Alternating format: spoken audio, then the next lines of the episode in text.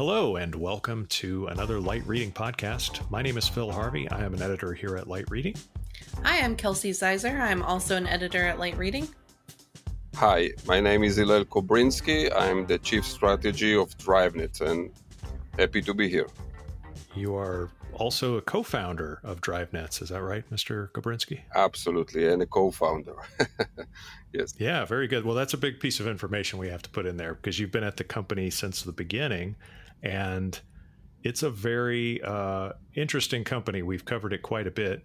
Um, more importantly, uh, the, the reason we're talking about it now is um, the market you're in seems to be heating up. And I say that because um, all of the competitors in the space seem to have seem to be incredibly well funded, including DriveNets. Um, can you tell us about this last uh, funding round you closed, and uh, and exactly sort of what the uh, uh, motivation was behind raising more money at this point in time? Absolutely. So uh, DriveNet uh, went into Series C funding round, and we raised 262 million, which uh, is our C round, uh, totally funding of over 800, eight, eight, sorry, 500 uh, million dollars. And the reason is that um, we are growing, we are growing fast, we are very focused on our service provider customers and we need absolutely to support them. So the funding will be uh, to support our customer on the you know network deployment uh, on a globally basis is a very uh, high task. It's very important to be accurate to meet the standard of the service providers as you know the five nines and therefore we needed the money and uh, we are happy that our investor were supporting us. That's uh, fantastic. Go ahead, Kelsey. Sorry. Oh yeah, and um, so uh, you know, with that funding, are you planning? Uh, what kind of expansion are you planning in terms of um, adding any new employees or um, focusing on any new product development? Can you um, share a little bit about that? Yeah. So first of all, uh, we are focusing on tier one and behind. So it means that uh, we are in uh, right now um, relationship uh, sales cycles with uh, around one how 100 service provider around the globe. So this is a huge tax. So this is one. Obviously, um, we increased the employee numbers to we are 450. It's like 30% growth in employees uh, on all areas like operation and support, sales, and obviously uh, engineer. And uh, again, we need um, uh, our customers rely on us, and therefore we need to really invest and help them to move from the old infrastructure to the new infrastructure, which you know they are conservative the network is very important to them of course and uh, this uh, required a lot of uh, resources and investment yeah so there's a lot of testing that has to take place and a lot of uh, proving out that uh, you know like you were saying the reliability of the product and it's also such a um, a cultural change for these service providers because they're going from uh, a situation where they've bought routers and switches from a handful of suppliers. The innovation cycle has moved at the pace of those companies that were, uh, you know, supplying that equipment, and um, you're bringing, you know, a, a, different model, so you're able to uh, constantly update. Uh, you know the product with features. It runs on white boxes, so there's no custom hardware to to uh, build. Um, what can you tell us also about uh, you know the the your your company's ability to uh, cluster uh, how how it sort of clusters different uh, sizes and implementations for service providers to kind of fit their needs.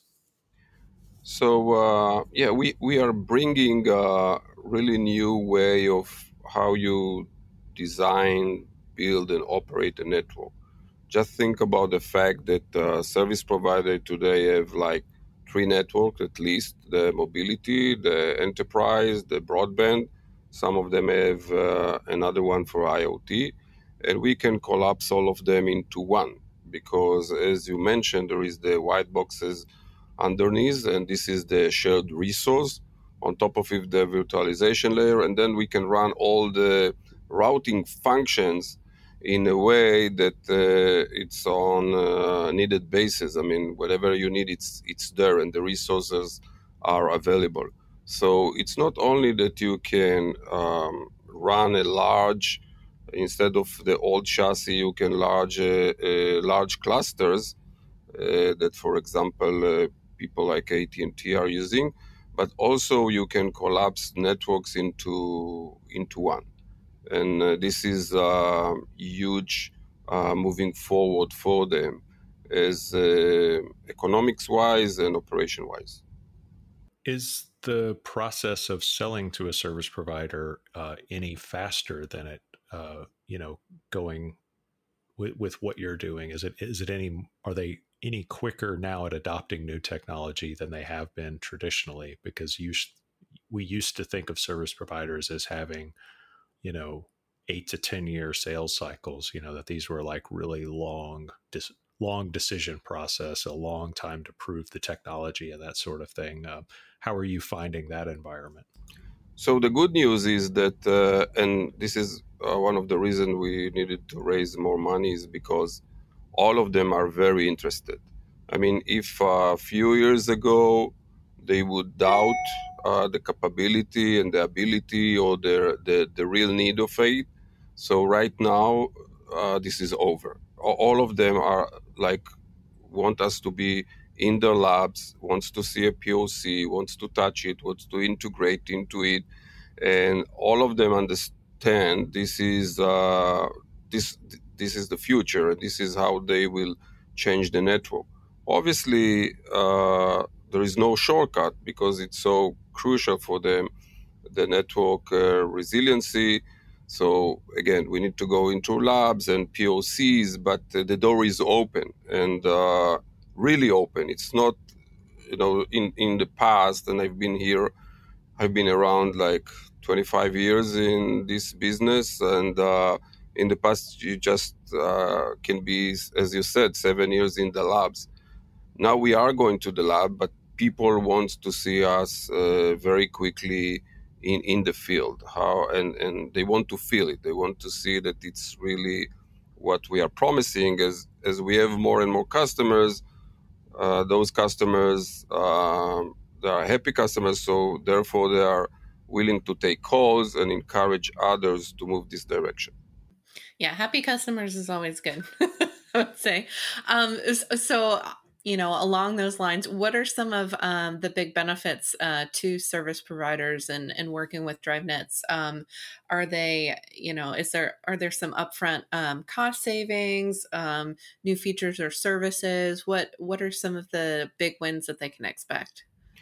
Yeah, so so obviously no one is doing right now any move without uh, looking into total cost of ownership and and and we are bringing those right away. But there are much higher layers of it, not only for for saving total cost of ownership and operational cost, but think about uh, just uh, uh, COVID uh, that we went through. That uh, people were shift and work from home, and uh, all the offices and the enterprises were were empty. So think about the billions of dollars invested in those network that supported the offices and the enterprises, where uh, nobody used them, and they couldn't move those resources to support the growing use from home. In our case, if the network is built uh, as a cloud, network cloud is our technology. So the, if the network is built as a cloud, like we're offering, so there was no problem like that because it doesn't matter if they use it from home or they use it from the uh, the enterprise offices. Uh, it's all shared resource and it's all coming into the same place. So the ability for those investment to be utilized in uh, high performance it's it's higher. So again, walking in with the total cost of ownership uh, that means a lot on for the next year budget. But uh, looking into the future a lot of saving that uh, honestly it's sometimes very hard to um, calculate. Yeah that's interesting. I, I i keep forgetting how uh, uh, how the pandemic lockdown affected folks on the IT side, specifically the way that you mentioned, where they had centralized a lot of their assets, a lot of their value, and a lot of their uh, capital investment. And then suddenly, when you have to take advantage of the fact that people can work remotely and you're forced into that environment, it really does change.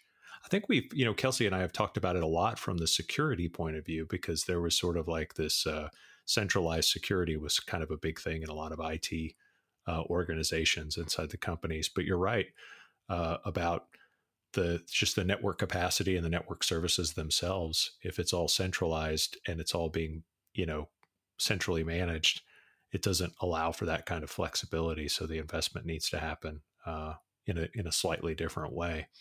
Um, so I can see that they I can see that the um, that that the pandemic lockdown may have sped up some decision making, you know, in terms of going more cloud centric, I guess.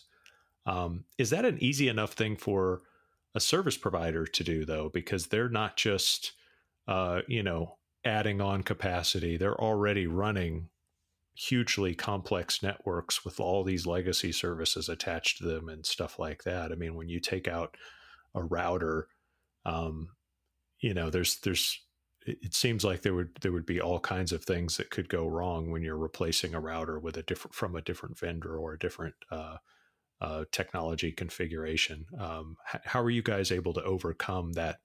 Uh, I'll call it the legacy problem of uh, service provider networks. The fact that they never just turn anything off, that everything kind of keeps running no matter how old it is.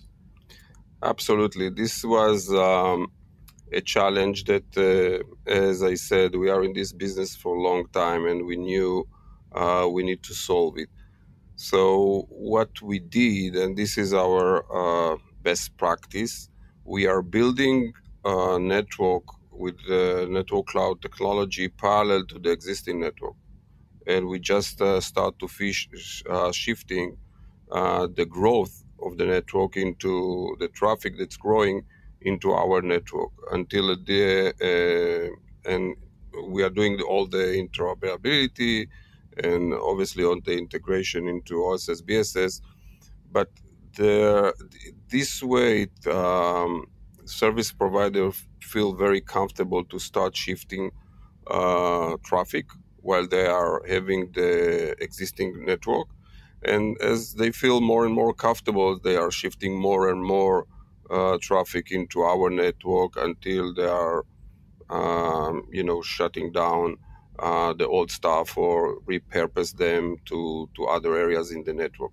So this was uh, definitely a challenge in the beginning, but now we have uh, enough experience to how to do it. We have the tools and everything. So um, and and remember, networks are growing 20, 30, 50%, depend which area in the globe you are talking or which part of the network you are talking. And if you shift only the growing, so after three years, the, the, the new network is, is bigger than the old network in a sense. And there they are decommissioning the old network. So it's a very good uh, question, and uh, we feel very comfortable in, in our uh, customers really um, like the way that uh, we we handle it, and uh, this is why they feel comfortable to move this direction. Mm-hmm. And Excellent. Are you also able to help your customers um, automate more of their uh, network functions and um, just continue to move faster? As Phil was, you know, talking about how, how typically telcos are, are known for moving a bit slower, but does this um, shift uh, in, in working with DriveNets help them um, to speed up processes in the future? Yeah, absolutely. So this is definitely one of the biggest uh, promises in the, in in everything that is cloud, right? Because they um, every feature that we are bringing or every need they are uh, asking and we are uh, bringing so you can uh, light uh, in, in our network. You can put this uh, software in a virtual way and uh, start running it. You don't need really to deploy boxes and uh, and integrate them in a physical layer even. Uh, you just uh, upload some software on our uh, virtual layer, and and then you can start using it. And by the way, you don't need to do it through all the network. You just need to you can uh, pick an area or a function and just in, in a small place to light uh, this software in a way and, and start using and see how it works and see uh, if your customers want it and what they think about it. So the flexibility of bringing new product, new features, services, capabilities, it's uh, really a new world that, uh, by the way, we know it from uh, the hyperscale, right? They are bringing every day new stuff into the cloud. There is no reason why those service providers will not be able to do so.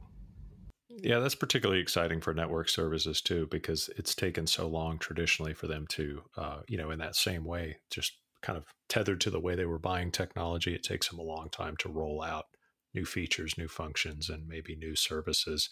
I like the idea too of uh, if it works the way that I think it does, the way you're describing it, that this could allow for service providers to maybe have different uh, features and functions available to different geographies depending on uh, you know whatever the needs of the local population are or whatever the needs of the you know maybe they're uh, you know maybe there's different government regulations or privacy regulations or things like that and maybe some of that might be some, uh, simplified or at least automated as well yeah absolutely uh, the the flexibility of um, uh, turning turning on uh, different services is uh, in three dimensions. It's the, the local, it's a type of customer, and it's uh, e- even different features in, in the same set of capabilities. And, and all of them again, you don't need any boxes to ship and integrate. You just uh, upload the software and, and it's and it's running by the way, we can host also uh, third-party software. It's not necessarily mm. to be DriveNet only.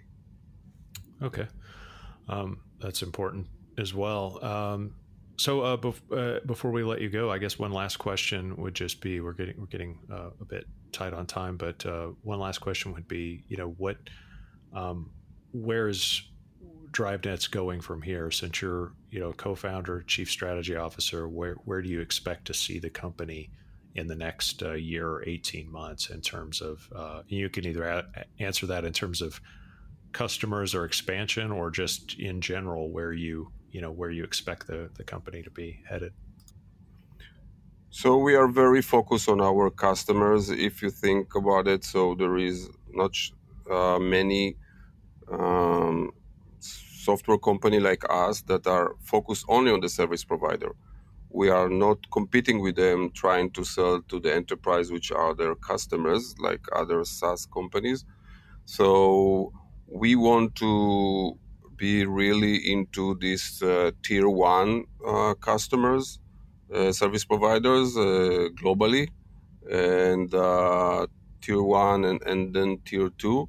And this is our main uh, focus. So we grow our revenue, uh, we double our revenue year over year, and we're expecting to keep doing it and keep uh, growing the number of uh, tier one customers that we have, and not only having uh, them as a customer, but lending and expanding in their network, which is uh, the most important uh, part. So execution, execution, execution. This is all about. Uh, if we want to uh, win.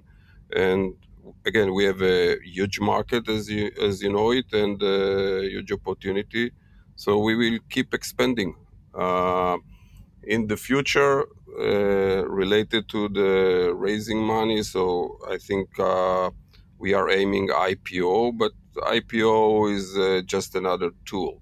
So we need to be really focus again, service our customers, making them happy, making them uh, supporting us, uh, and then we will find the right uh, tool or or vehicle to keep funding us.